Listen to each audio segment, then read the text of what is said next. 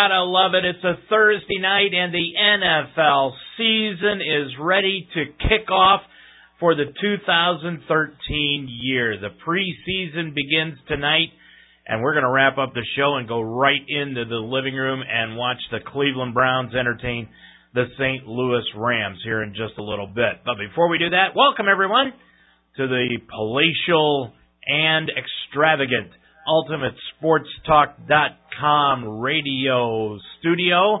I'm Dave Mitchell. Glad to have you along tonight on the Ultimate Sports Talk Show. We're going to sit back for the next hour, and in the second half hour, we're going to preview the Pac 12. Let you know who's going to win that conference between Stanford, Oregon, UCLA, USC, and the other competitors out west. We're going to talk to the coaches and we're going to give you our thoughts on what's happening out there. But of course, all week long, what have we heard about? A Rod and the suspensions going on with Major League Baseball.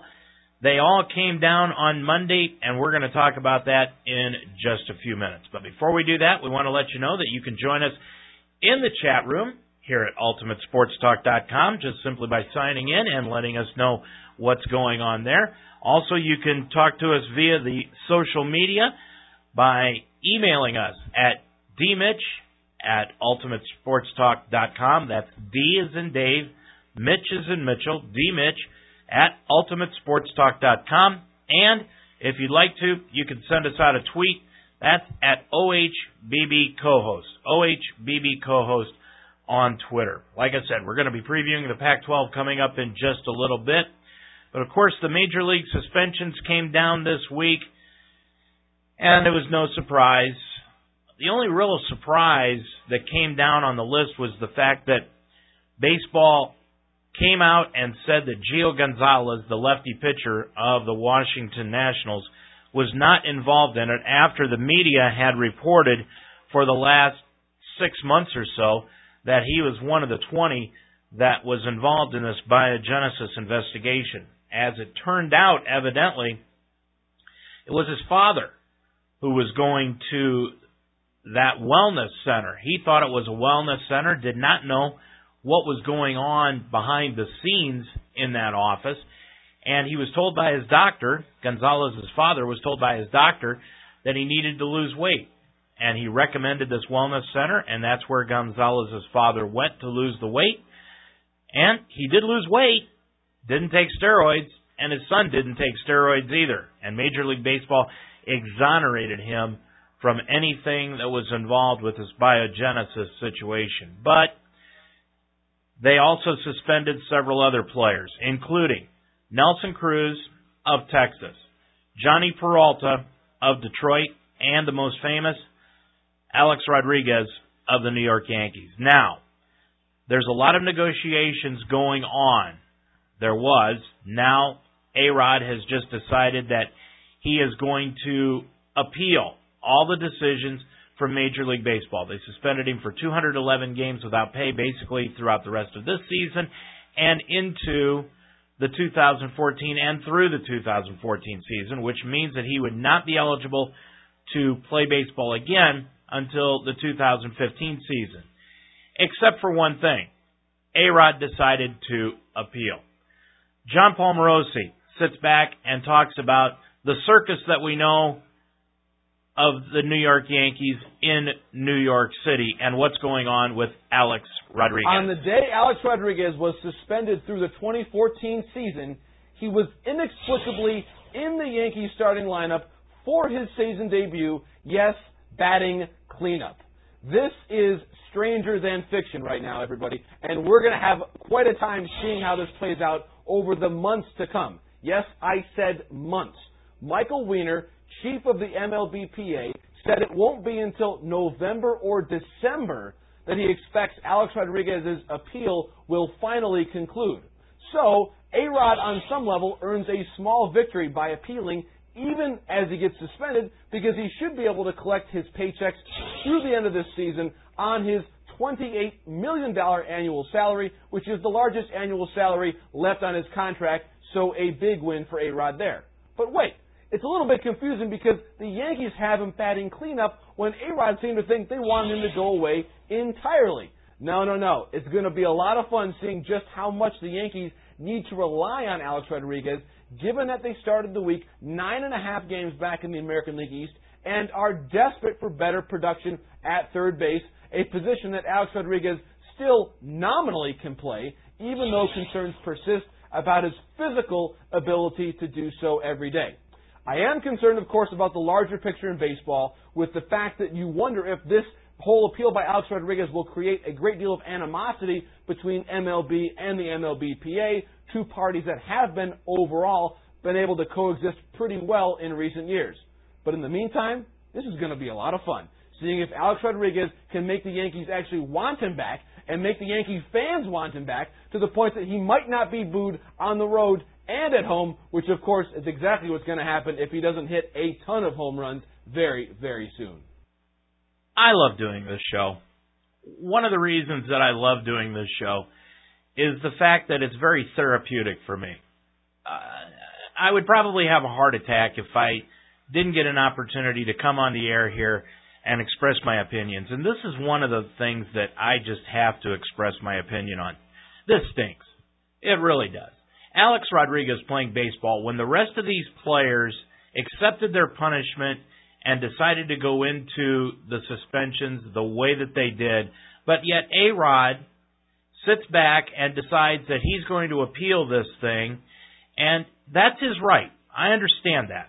And I've heard Bob Costas' opinion about this situation, and he is correct that the Players Union fought for years to have the opportunity for a player to appeal a, suspension, and that the commissioner of baseball would not be the end all to be all to make the decision for what is going on. But in this case, tell me that this is not a situation where Bud Selig should have enforced the best interest of baseball clause.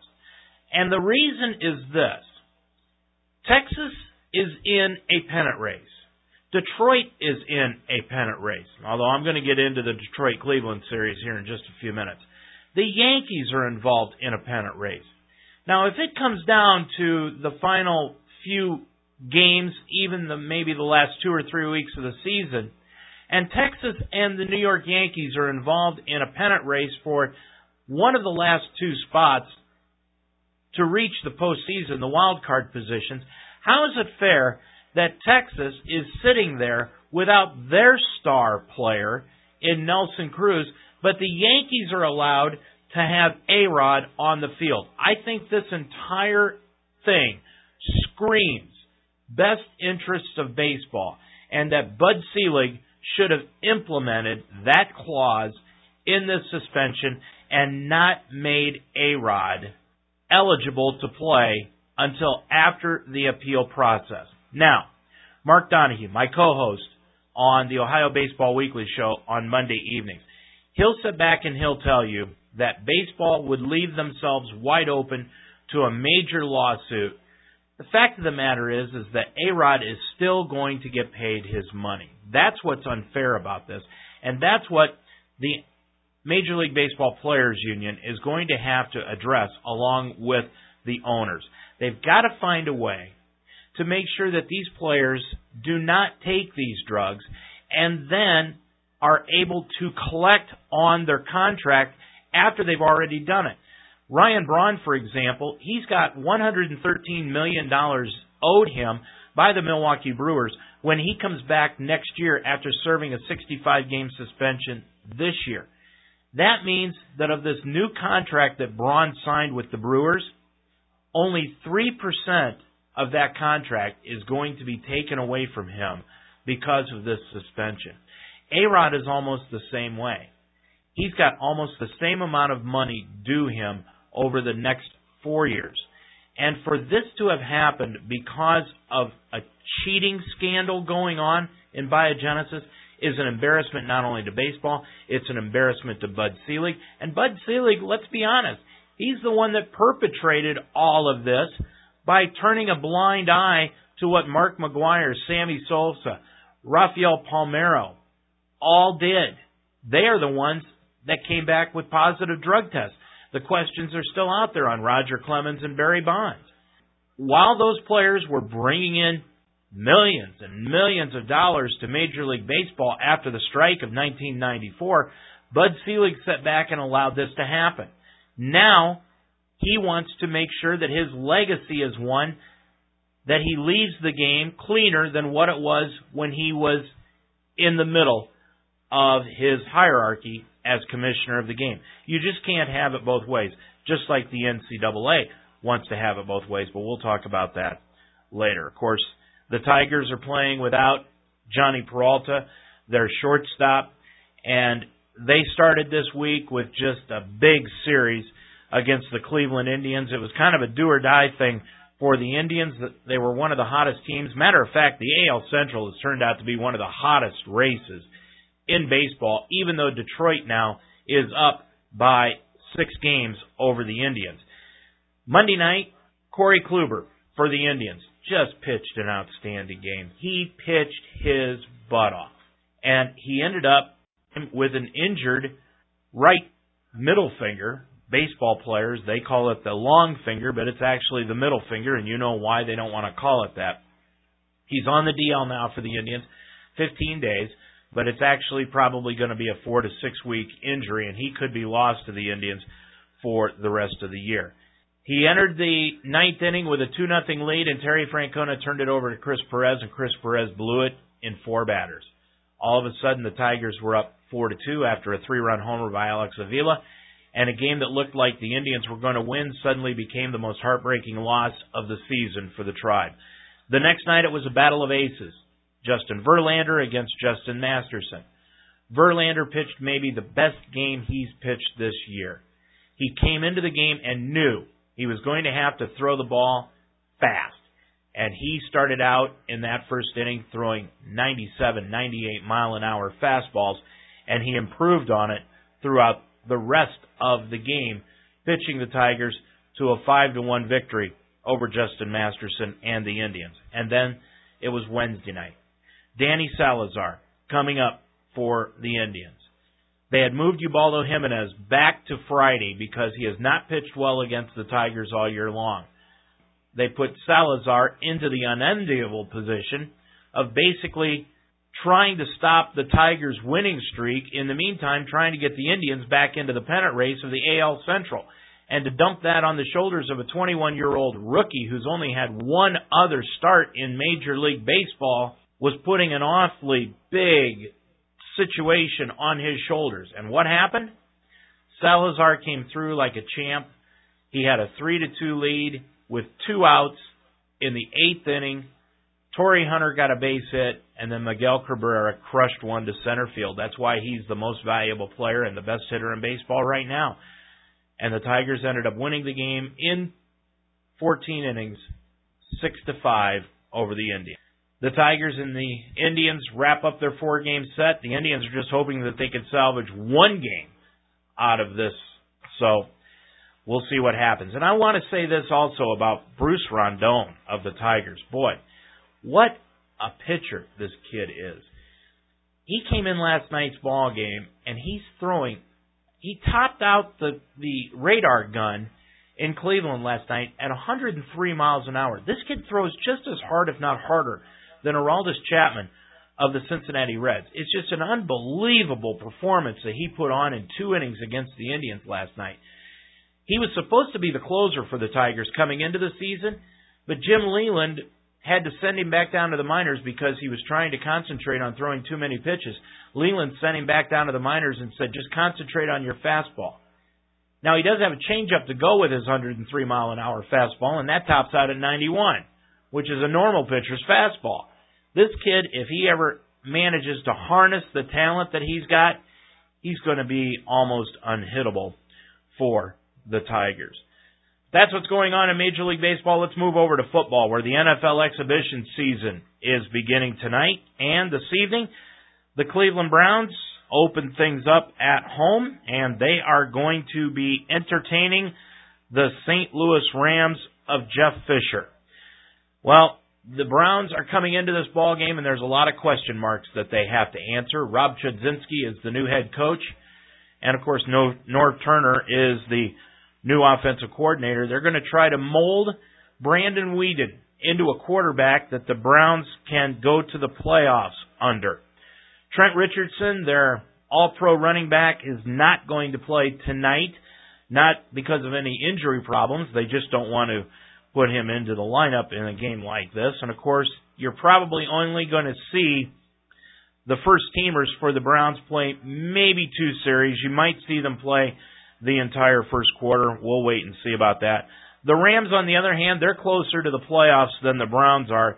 You're probably going to see them play their starters just one series, and then they'll start to take a look at the rookies in the game. Now, that kickoff is at 8 o'clock tonight in Cleveland, so there's going to be a log jam in downtown Cleveland because the Indians and the Browns are both playing. And of course, if you're going to those ball games, remember, Ninth Street is being repaved. So it is going to be extremely hard to get in and out of First Energy Stadium in Cleveland. And also tonight, have you heard about the new rules that the NFL has put into place if you come to their ball games? If you bring in anything into the stadium, first of all, you're not allowed to bring in any bags like purses or satchels or briefcases or anything of that nature. If you bring a bag into the stadium with goodies, it's got to be a clear, see-through bag so that the security guards at the front gate can look at the bag and they don't have to go through it. Now that's one thing. Second thing, you're not allowed to bring in any umbrellas any longer. You're not allowed to bring in any seat cushions. You're not allowed to bring in any cans or bottles. This is just becoming an entire nightmare just to go to a National Football League game, and it's almost to the point where why even bother when you can watch almost every game on TV or get the NFL Red Zone and watch the most important parts of it. So that's what's going on in the NFL. Now tonight, for the first weekend, here's the schedule. Baltimore will be at Tampa Bay. Cincinnati plays at Atlanta. It will be Washington at Tennessee, and of course RG3 is not going to play in that ball game. He may not play at all in the preseason. Denver will be at San Francisco. That could completely be a possible matchup of the Super Bowl. And also, it is Seattle at San Diego. That's on the NFL network tonight. The game on ESPN is Cincinnati at Atlanta. Now let's take a look at the Friday evening ball games. Miami will be at Jacksonville. The New York Jets at Detroit. Who knows who's going to be the quarterback for the New York Jets? New England will play at Philadelphia. Thank heavens Philadelphia is getting on the field because all this information that we're getting out of Philadelphia about everything except for football is really becoming nauseating. They're playing on the NFL network tomorrow night. Arizona is at Green Bay, Kansas City at New Orleans, Houston at Minnesota, Chicago is at Carolina, and Dallas is at Oakland, and that game also is on the NFL Network. Over the weekend, there's just two games. On Saturday, it's the New York Giants at Pittsburgh, and on Sunday, it is Buffalo at Indianapolis. That's also on the NFL Network, and that will be 1:30 on Sunday afternoon. Let's move over to college football, and don't forget that we are going to be previewing the Pac-12 conference coming up in our second half hour. I'm Dave Mitchell. Thanks for joining us tonight on the Ultimate Sports Talk show here at Ultimate Sports Talk. And of course, the big story in college football this week has been the, another incident by Johnny Manziel. The NCAA is looking into the Heisman Trophy winner to see if he was paid for signing hundreds of autographs in January. That was at the BCS championship game between Notre Dame and Alabama. There also appeared to be some of the sales on eBay online of these autographs that he did sign. Now, their head coach, Kevin Sumlin, talks about what he is doing on the field in coordination with what is going on with Johnny Manziel off the field. Obviously, in the last 24 hours, uh, some some other uh, news has come to light um, uh, with with Johnny and um, that's a situation that um, uh, for me as, as a coach, you know that that that that uh, uh, has happened in a 24-hour period. Our university will, is doing its due diligence um, uh, to to find out the facts. And as a coach, you deal with a lot of different things during during this time during during practice, and and uh, we're going to practice and, and go ahead uh, as normal and uh, be able to adjust as as the facts are related to me. But as I said, you know, in, in the last 24 hours, um, we've we've become uh, aware of of that situation, and uh, and we will deal with it uh, accordingly. And on top of all that, in Columbus, Braxton Miller and the Ohio State University have determined that he did not profit from the sale of items he signed at a luncheon at the media days just two weeks ago. Athletic Director Gene Smith said Wednesday the university talked to Miller after someone saw that there was memorabilia on sale online without the junior's knowledge. He said Miller had been cleared of breaking any NCAA rule violations. Well, until Tuesday afternoon when the NCAA removed the function, all you had to do was type Manziel into the search bar of the NCAA's shop site, and boom, you would be able to buy a jersey of Johnny Manziel. ESPN's Jay Bilas, who spoke on Tuesday morning on the Mike and Mike show, he took to Twitter to expose the hypocrisy, and then he explained it on their show as to how he found out about it and what he did about it. Somebody had, had sent me a screen grab that alerted me that the NCAA website, shopncaa.com or ncaa.shop.com, whatever it is, was selling uh, a Johnny Manziel jersey, Texas A&M number two, and on the back of the jersey where the name is – uh, where the name would be, it said football. Well, I've, I've never seen that before. It doesn't say in a basketball jersey basketball on it or on a LSU number seven jersey football on the back. So clearly that was referring to Johnny Football as if it was using his last name. And I thought that's really egregious. You know, the NCAA says that they don't sell player names and mm-hmm. likenesses, mm-hmm. that it's just a coincidence for this number two, or they, they try to imply it's a coincidence for, for this Texas A&M jersey. And I noticed in the upper right corner where, where the search was on the screen grab that it said Manziel in it. And I thought that there's no way that you could search this database by player name and it takes you to their jersey. And I started putting names in there and just so happens I put in Manziel, number two comes up, uh, Texas A&M. I put in Clowney, number seven, South Carolina comes up. And then I started put I put in Tajh Boyd, number ten, Clemson comes up. A.J. McCarron, number ten, Alabama comes up. And I started doing my own screen grabs and putting them out there, and uh, and it caught people's attention and and became an issue. And it really is when you think about it. You know, the, the NCAA site. It's one thing where where if it's on another site and it's being sold, but the NCAA itself, with the NCAA logo, uh, they're, they're selling the players uh, while at the same time restricting the players from anything more than a scholarship. And when they're in court in the O'Bannon case, saying under essentially under oath that they're not doing this, uh, it, it really struck me as being egregious. Well, Jay Bilas is running a one-man campaign to try to get the NCAA abolished, and frankly, if there was anything I could do about it, and that's why I'm giving him all the credit on this, I would say that he's absolutely right. The NCAA has to be abolished.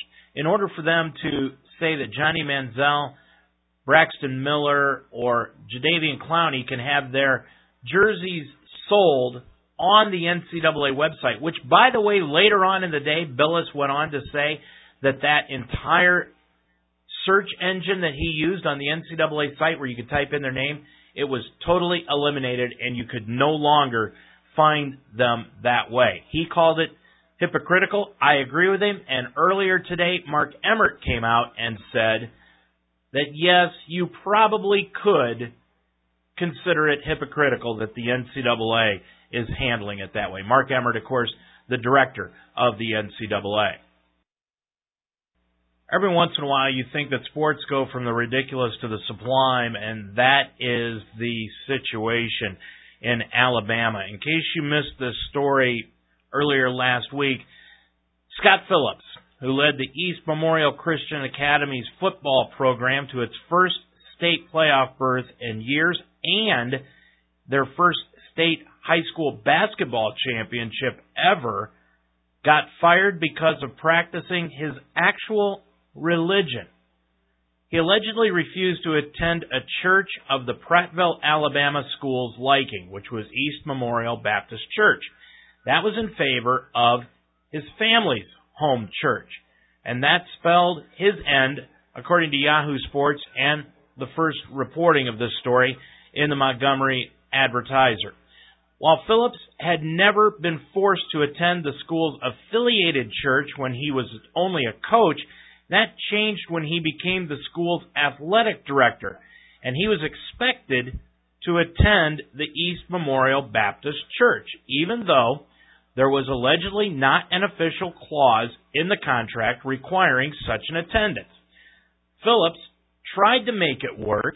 He would get his family to start each Sunday for the 9 a.m. service at East Memorial before attending an 11 a.m. service at his family's church of choice, which was the Church of the Highlands.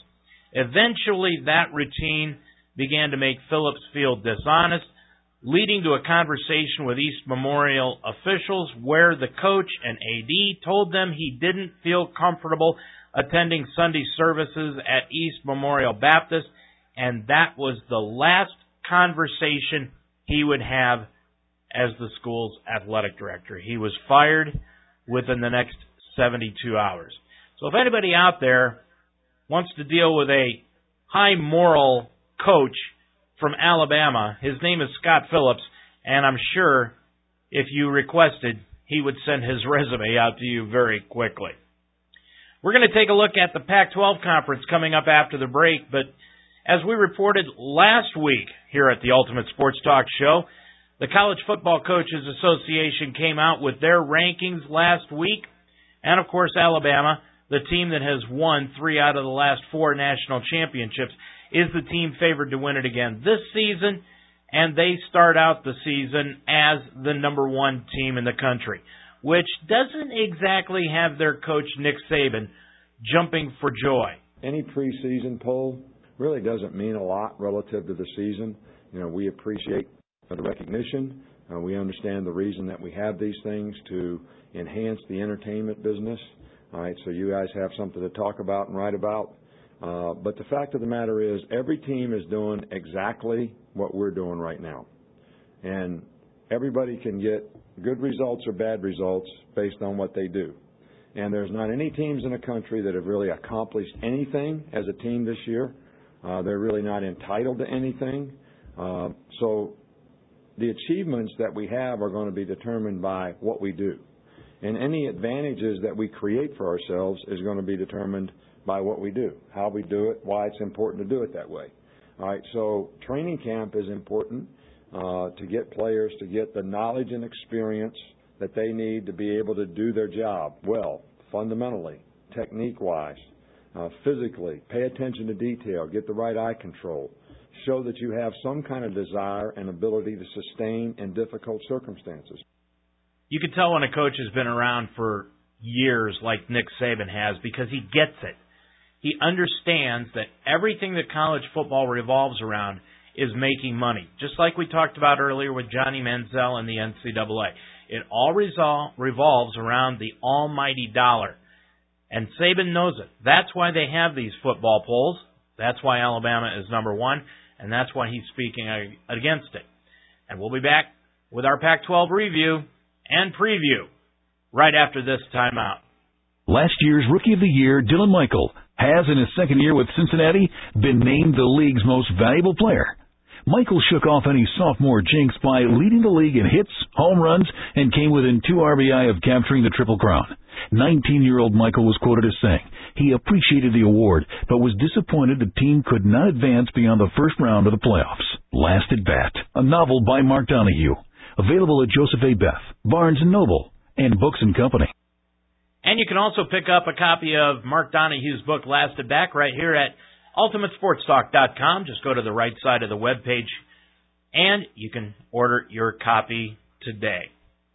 Well, we've looked at the Southeastern Conference. We've looked at the Big 12, and tonight we're going to go out west and take a look at what's going on in the Pac 12 with our preview of college football conferences going on through the month of August here at the Ultimate Sports Talk Show. And the Western schools really don't get a lot of exposure.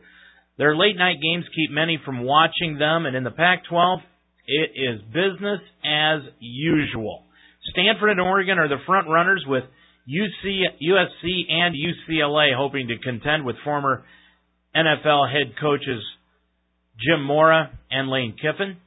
Bruce Feldman reports on what to expect this season out of the Pac-12. I think you got to start with the two best teams last year, and that's Oregon and Stanford. Stanford was the conference champs last year. David Shaw has got that program rolling. Defense, which was the best on the West Coast. I think it's only going to get even better this year They've upgraded the athleticism so much. Shayne Skov, who was really not 100% last year, in much better shape, and I think he's going to be a big difference maker for them. Offensive line is just what Jim Harbaugh envisioned. It's physical, it is big, it's athletic. And uh, the question mark that had going into last year was a quarterback. It's not a question mark anymore. Kevin Hogan really emerged in the second half of the season, won a big road start at Autzen Stadium he's a he's a really good athlete. He makes good decisions, and I think that they uh, they're excited about him. Now, I don't know if they have as much. They don't have the playmakers on offense that Stanford has. You know, Marcus Mariota and De'Anthony Thomas are great starting points. But, and I think there will be a little bit of a hiccup for this program just in, in terms of a tinge of growing pains going from Chip Kelly, who called everything and ran the show, to his assistant Mark Helfrich, who's the new head coach. I, I just think it's a challenge for anybody the first time you're a head coach, and he still has a lot of talent around him. But I think that is probably a little bit of a difference between between Oregon and Stanford this year. How about a sleeper team that you like, and why? Tough to call on this one because I thought about this a lot, and you know I wouldn't call UCLA a sleeper. I I, I think they're going to be really good, but if I had to pick one, I guess I would go with Washington. Keith Price struggled, had a little bit of a down 2012. I expect him to bounce back. I think Sarkisian has upgraded the athleticism on defense, and uh, I don't think they're they're capable of overtaking Stanford and Oregon on, in that division, but I think they'll be very good, and I can see them as a top 25 program consistent this year. All right, Steve Sarkisian entering his fifth season. He's 26 and 25 so far. So maybe they're trending up. Who's trending down in the Pac-12? Well, I don't know. I wouldn't think they're going to like trending down, but I think it could be a little bit of a hiccup season after a good, strong first year from Rich Rodriguez at Arizona. I just think that you know Matt Scott was a terrific quarterback for him. He fit the system well. I think they're going to miss him, and I think he covered up some flaws. Right now, this program needs a lot of work in terms of it's just very physically small, and I think Rich Rod and his staff got to do. You know, they really got to hustle in recruiting to change that. And I think that they they got a lot out of that program last year, and I think just without Matt Scott, I think they're going to take a little bit of a dip before they jump uh, jump up probably in 2014 and really build towards something because I I just think the roster it's uh it's got to be turned over a little bit and they're just not physically ready I think size wise to match up with a lot of teams in the conference. Bruce, let's talk about the big games to watch and we'll start in conference and then we'll talk out of conference. But in conference it's got to be Stanford Oregon, right? I mean, this was uh the game to watch last year, and, and is it the game to watch this year? Yeah, no doubt. I think you have last year Kevin Hogan again first road start shocks everybody, and they win that game. It was a, a classic game. This year it's at Stanford. And look, you know, there's an experienced quarterback in now in Marcus Mariota. I, or it's not like Oregon's going to be intimidating going in there, but to me, that that will not only decide who wins that division. I think it has a chance to decide who gets to play in the national title game because you know what if you have one loss there it it pretty much could knock you out of out of the picture especially in in the Pac-12 which doesn't have quite the level of of credibility with the rest of the pollsters as let's say the SEC does so I think the one loss can really be pretty damaging in terms of the out of conference I think the one to really watch here is Notre Dame hosting USC last year USC was not it was a really ugly game for Lane Kiffin. There was a lot of questions about how he handled uh, play calling and clock management, and obviously Notre Dame won that game to get to the national title. Uh, he's definitely on the hot seat. Now USC plays 13 games. They ha- they do have some talent, and Kiffin did a nice job with USC in 2011 when they won 10 games. But this last year was just a disaster, going from preseason number one to going seven and six and losing to a bad Georgia Tech game and a bowl game. So I think he cannot afford to lose to Notre Dame two years in a row, and I think that's it could be potentially a swing game between you know Lane Kiffin getting some momentum and building for 2013 to 2014 to 2013 being maybe the, the Lane Kiffin's last year coaching USC. Well, let's see what happens with USC, but let's start out west in the Pac-12 and let's go to Utah, a team that just joined the Pac-12 a year ago. They're a perennial national championship contender, but last year they hit a bump in the road. They finished five and seven overall, three and six in the conference, and one and two against top 25 teams. They're going to open up the season against cross-state rival Utah State on Thursday night, August 29th.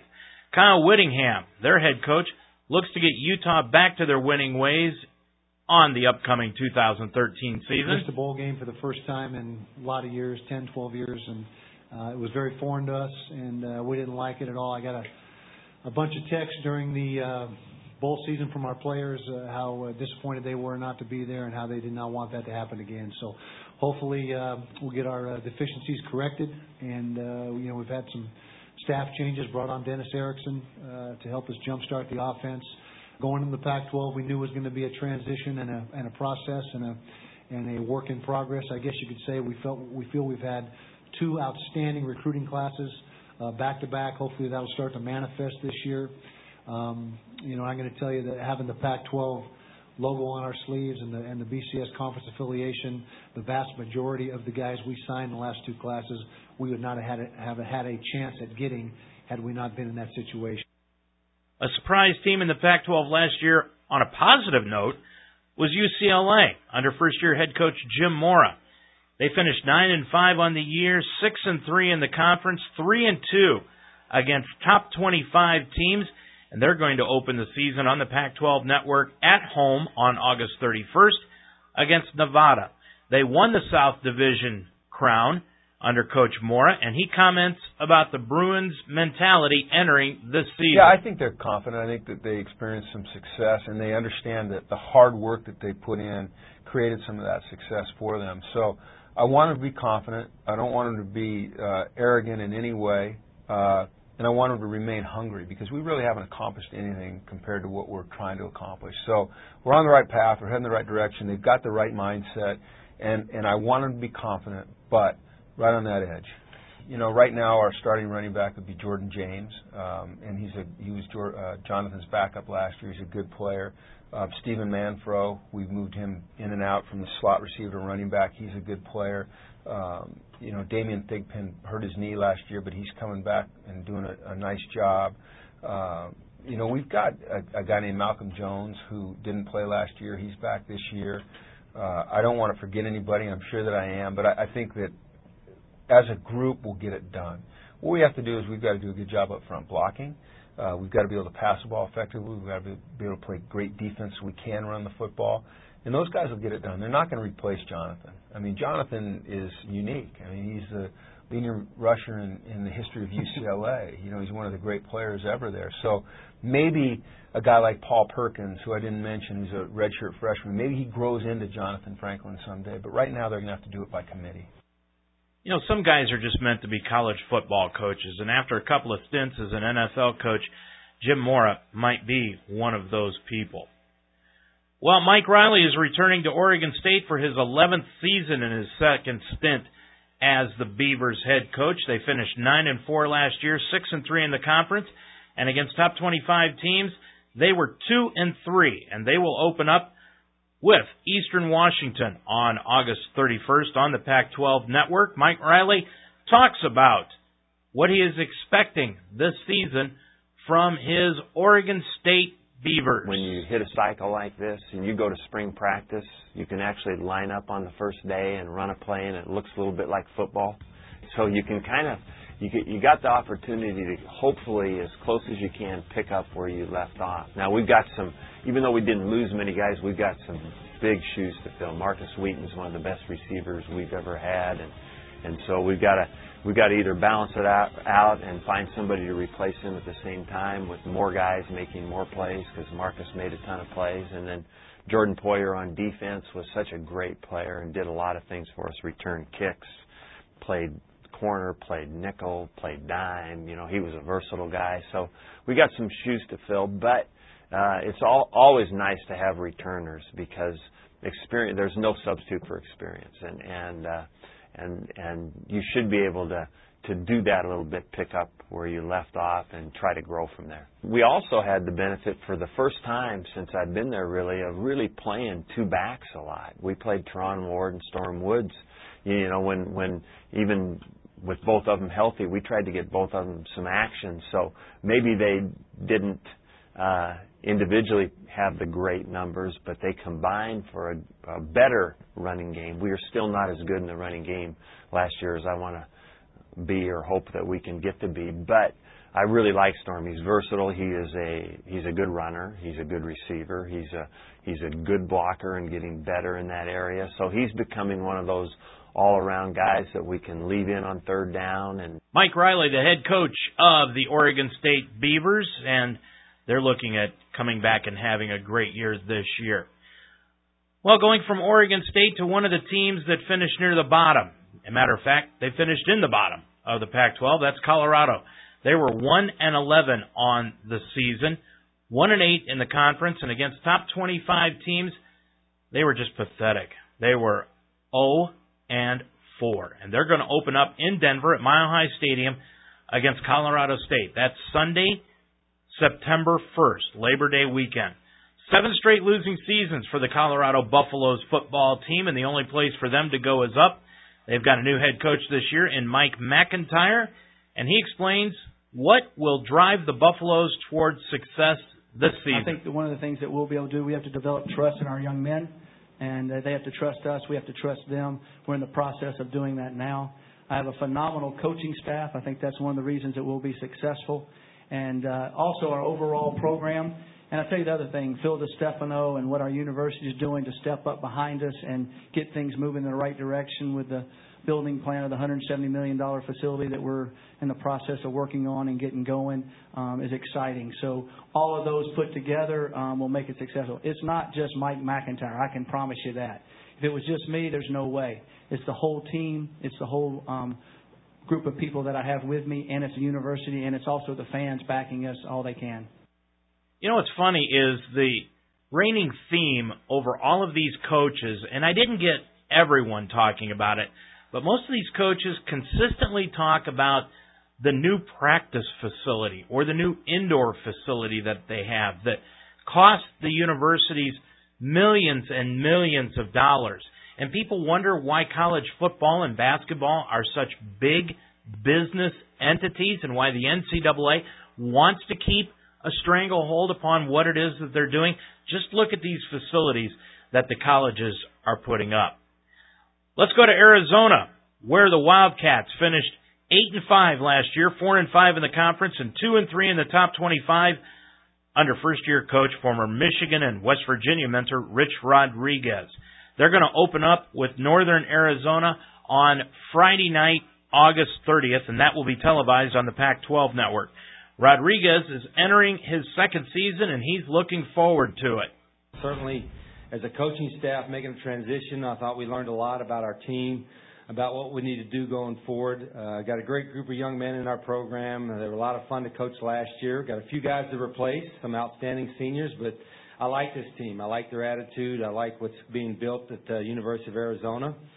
We knew coming in that we were going to be hanging on a little bit defensively uh, just because of our lack of depth and, and, and experience. But uh, a lot of guys are back, and they're you're older, you're strong, uh, you're stronger, a little more experienced certainly, and we're going to have a little more competition, a little more depth, and and hopefully we'll be a, lot, a little luckier as well, keeping guys healthy. But uh, our guys never quit. They battled. Certainly defensively, there were times where we knew we were were uh, just hanging on a little bit. But I like what we do defensively. I like the players that we have coming back, and I think they're going to play with a chip on their shoulder, and, uh, you'll see a lot better defensive performance this fall.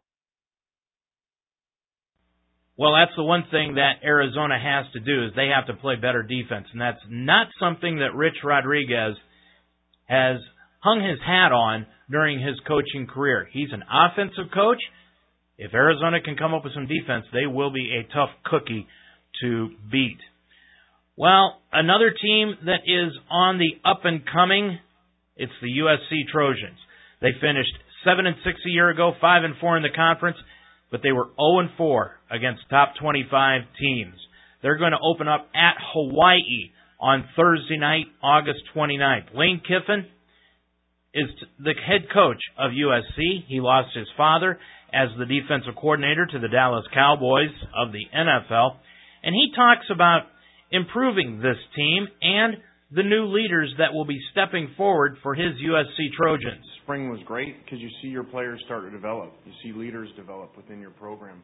And um, as we move into the fall, it's our job to make sure we're developing those guys as great leaders. And you have two of them up here today um, that do it on the field by the way that they play, but also they represent USC as phenomenal student athletes in the classroom and within our university.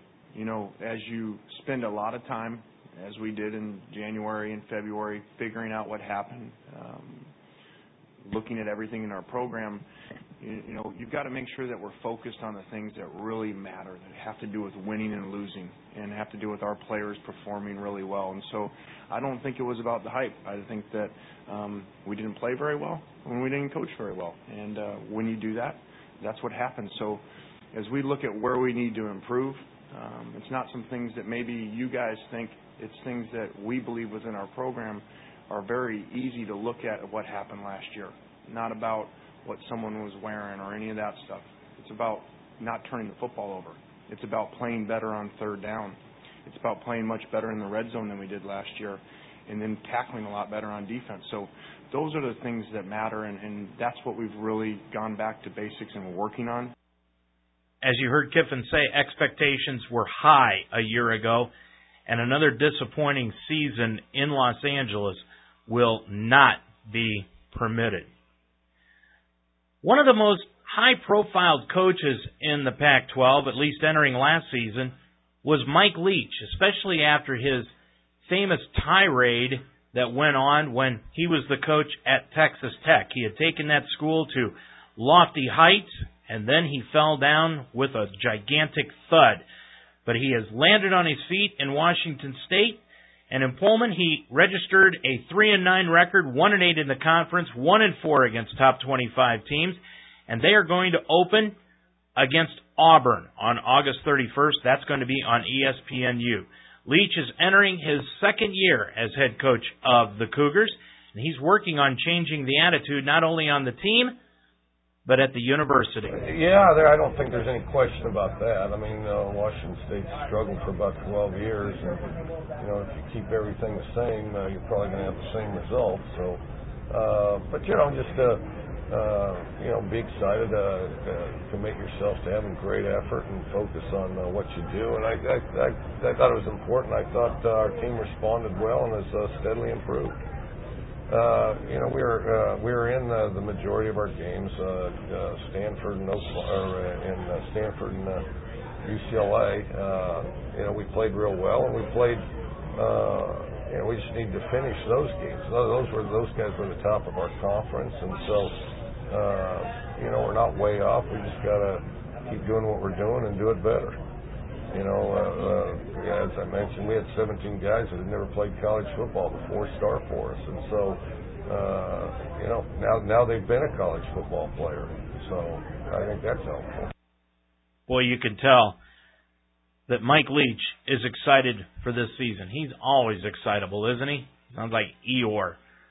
Anyway, Let's go back to Arizona, where Arizona State and Todd Graham are looking to continue upon the rebuilding process that they started just a couple of years ago, and it gave them a record last year of 8 and 5 overall, 5 and 4 in the conference, and against top 25 teams, they were 1 win, 3 losses.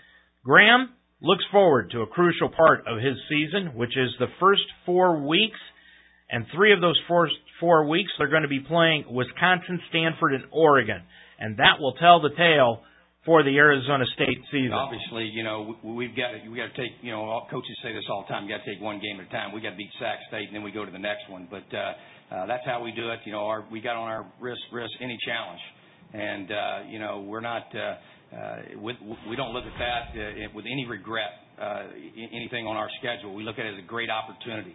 And uh, these guys have worked hard. Uh, we have the highest standards anywhere in the country, I can tell you, as far as work ethic and uh, uh, character and discipline and structure and how we do things. And uh, uh, I believe in this team. I like this team. Uh, you know, we've got a, team that loves each other. We've got guys that have invested and they've worked hard and they've put themselves in position to compete for a championship. So, you know, we're not. You know, I'm, not. I can tell a sense of urgency. Obviously, we know the challenges on that schedule. And uh, you know, this this season's about winning championships. So I know our fans and I know our football team's excited. We can't wait to get started uh, and just take them one game at a time. And the great thing about our schedule, all you got to do is win 13 games, and you'll be uh, playing in a national championship because it's obviously a, challenging schedule. But again, that's that's why you do this. I mean, our guys want to play in those games. I mean, our guys are excited about about the, that opportunity. And I think these guys know that what the potential that our football team has and, also the investment that we put in. So uh, we're, we're looking forward to a championship run and uh, just taking it one week at a time. Boy, when you look at that schedule, though, that Arizona State's got, it is a killer in the first four weeks. So good luck to them. We're down to the final two teams Oregon, Stanford. Stanford, Oregon. You could flip a coin and try to decide who's going to win this conference. Let's go to Oregon first, where they're under a new head coach. Chip Kelly has gone to Philadelphia, and in his last year as the Ducks head man, they finished 12 and 1, 8 and 1 in the conference, 5 and 1 against top 25 teams, and under their new head coach Mark Helfrich, they're going to open up against Nicholls State on August 31st, and that's on the new Fox Sports 1. With Kelly in Philadelphia, first-year Oregon head coach Mark Helfrich previews the night the 2013 season and what it's been like taking over for Chip Kelly. Well, a lot we keep the same, and, and you know it's a, it's an honor to follow in his footsteps and, and take over a program that's a program. You know we have a, a lot of guys in place that know exactly what we want to do. Probably most importantly, our players that, that believe in our system. And I don't own a stamp. We're not going to put a new stamp on anything, and, and we're gonna we're gonna tweak things year to year for sure. Of just hey, you maybe have more tight ends this year, more receivers this year, whatever those personnel things that you go through. And then the, the changes of maybe in the weight room or nutritionally or academically, whatever can make our, our student athlete experience better, we're going to do. You know, Oregon's been different. We've had a, a succession of Rich Brooks to Mike Bellotti, Mike Bellotti to Chip Kelly, and then Chip Kelly to me. And and, right. and Chip Chip said the most valuable thing that Coach Bellotti ever told him is be yourself.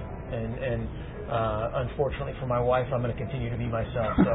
Uh, but we again, the, the whole key in this is our guys, you know, our players, and they, they believe in, in what we're doing, and, and, and our coaching staff, and, and that's the exciting part.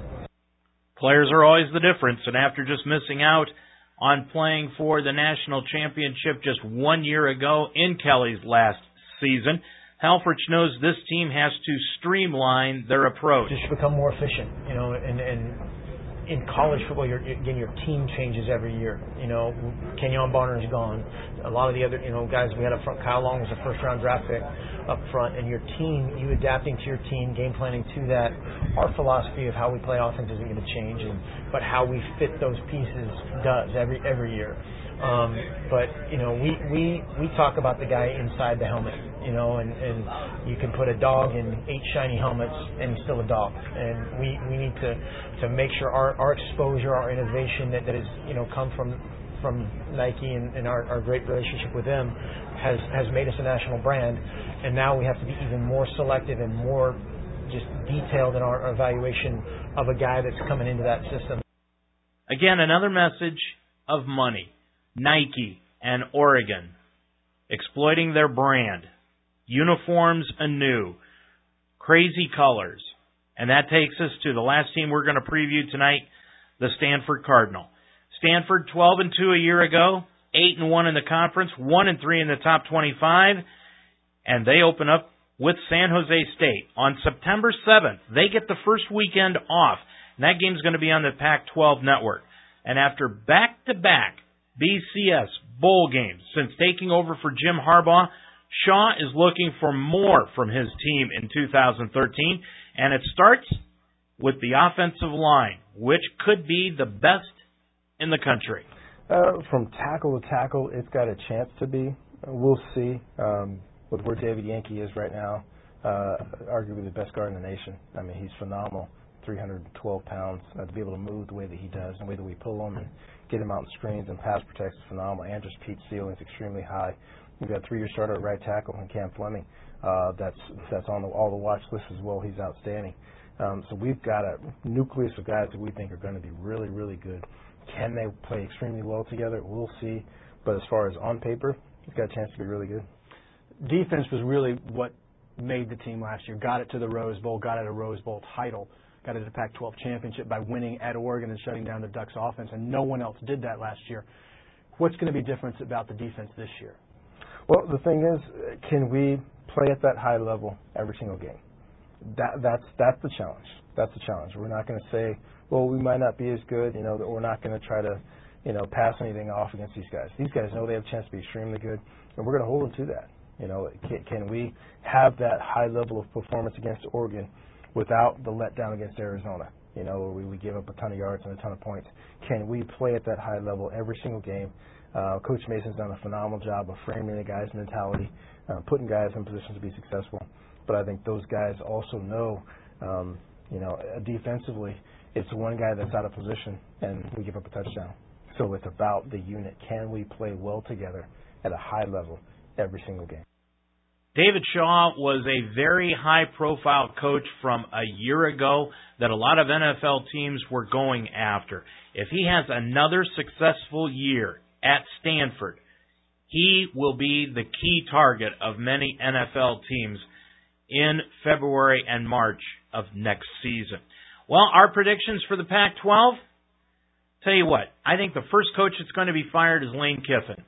I don't think they're going to put up with his act much longer. It is growing old in Los Angeles, and when you put on an act like Lane Kiffin does, you have to win. He hasn't done that at USC. I think this will be his last year if he doesn't finish at least nine and three.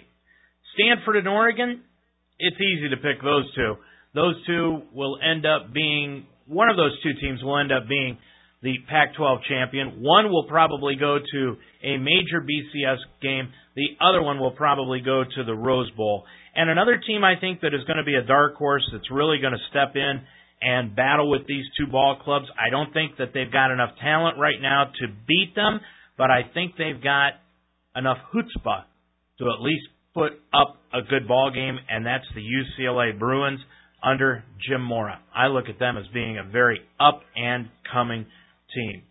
That's our Pac 12 preview for the upcoming season here at the Ultimate Sports Talk Show. And next week, we're going to take a look at the Big Ten. Brady Hoke, Urban Meyer, and just all the other coaches in the Big Ten. We're going to talk to them and give you our predictions on who is going to win what in that Big Ten conference. Should be a very interesting show next week. And then in a couple of weeks, we're going to preview Notre Dame, as you know, one of my favorite schools. We'll be talking with Brian Kelly about what is going on with his school after they were demolished by Alabama in last year's BCS championship game. That's going to do it for our show tonight. So glad you joined us here this evening on the Ultimate Sports Talk Show. We've gone over the Pac 12. We've talked about Johnny Manziel. We've also talked about the Indians and the Browns. And we're going to do it all again next week when you join us at 7 o'clock on the Ultimate Sports Talk Show. Be sure you join us again on Monday evening coming up as Mark Donahue and I will talk about the Cleveland Indians and the Cincinnati Reds here at UltimateSportsTalk.com. That's at 9 o'clock Monday night, and I'll be back next week at 7 o'clock to preview the Big Ten. Thanks a lot for joining us here this evening. Our thanks to Greg Mitchell, our producer, but most of all to you for being our listeners. I'm Dave Mitchell. Until next week, have a good weekend, everyone. Goodbye.